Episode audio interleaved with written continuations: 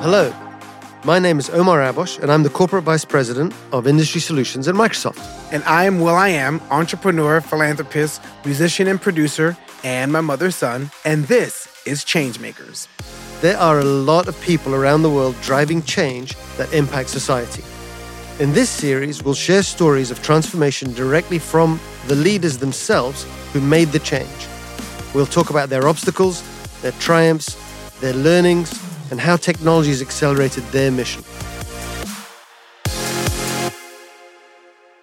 Welcome Cemal Ezel, founder and CEO of Change Please, who has made it his mission to reduce homelessness.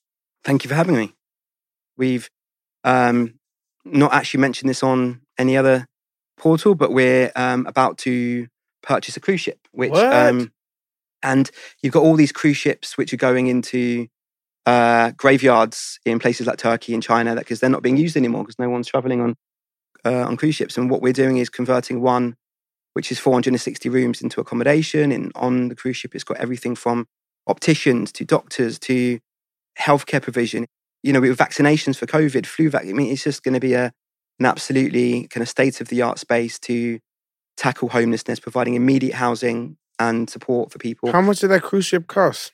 Not as much as you think. It's okay. Well, tell me. Um, so three and a half million dollars. Um, What? and it's uh, it's about eighteen years old, but we're the cost is more involved in Maintaining, making maintain maintenance. re- retrofitting. it. What? Yeah. But from an, from an investor perspective, it's profitable because the rooms are paid for by the government. That's awesome. So you're able to do good, but it's a profitable investment. These are disruptive models through. How do you make sure like the um that the environment at which they're living in this cruise ship is mindful to their needs? What do you have to undergo to create, you know, a great environment for them?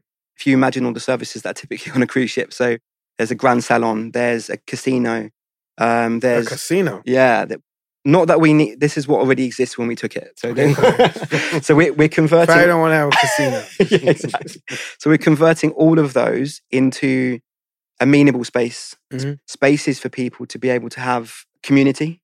But the thing is, it doesn't need to move. It's going to be stationary. Stationary, yeah. So you're then providing the the It's services inside. Your your it's exactly it's a floating hotel. But I love your idea of bringing the services to people on buses and in the hotel. I mean, in, Yeah. the, in the cruise ship, it's so clever. So it doesn't move? Doesn't move. It stays uh, permanent location. What about detox? Detox we are looking at doing off the cruise ship, so separately. So one of the um, commitments that somebody has to make to be able to have the space is that they go through a a kind of a 12 step program and, and Mhm. looking at if they have a, a dependency. Yeah. It's not for everybody. But the part the part in Los Angeles that is really interesting is um, the cost of a square foot of land in Skid Row. It's about 80 to 120 dollars a square foot. In outside of LA, so everywhere from DTLA to um, Little Tokyo, all those areas are around twelve hundred dollars a square foot. So what we're st- starting to do now is buying that land at today's price, and and then reinvesting heavily into um, services, into support areas, moving people out, the cruise ship, all Get those the value areas. back to be what it should be. It's so complex. Mm. Skid Row. It's uh and so sad. It doesn't seem like you're in Los Angeles. Mm. It seems like you are in a third world country, seeing Skid Row. And and it, people that are in and out of the prison system, people that are clearly, you know, mentally um conflicted. And then there's families Mm. that are there, kids that go to school, their mom grew up there.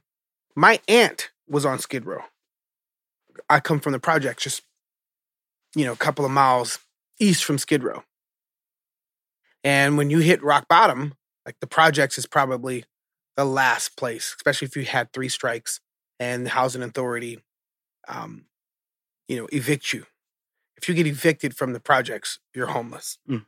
Hence the reason why my aunt works at the homeless shelter because my family knows the, you know, the small details on you know what these people are going through just how normal their life looked when they were in section 8 or when they were in the pro- housing projects so you have families that have been there my aunt um my other aunt she my uncle were, were both homeless at one point in time when we were when my family was super poor um, and Skid Row is a unique place. Folks don't they don't see themselves homeless when there's a community there. So moving people out, you're breaking up community because Mhm. there is a world there. There's mayors. Mm. There's like folks that run that that mile radius of that encampment, that homeless encampment. What's sad is that California, Los Angeles, is looked at as homechella, where it's homeless people coming to LA because it's never raining, and they they think about it, they look at it as it's Coachella because there's That's tragic. things to do, there's communities to be around.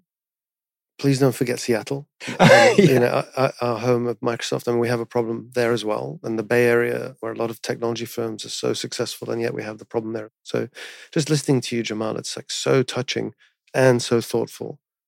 I think uh, with us, when you, it's almost impossible to solve every single case. Mhm. But what we can do is provide an option for people to to go down a different path. And I think that's the part that is super exciting. We can still work within a capitalist system, create wealth for people, but still do it in a way which which changes people's lives in the world we live in at the same time.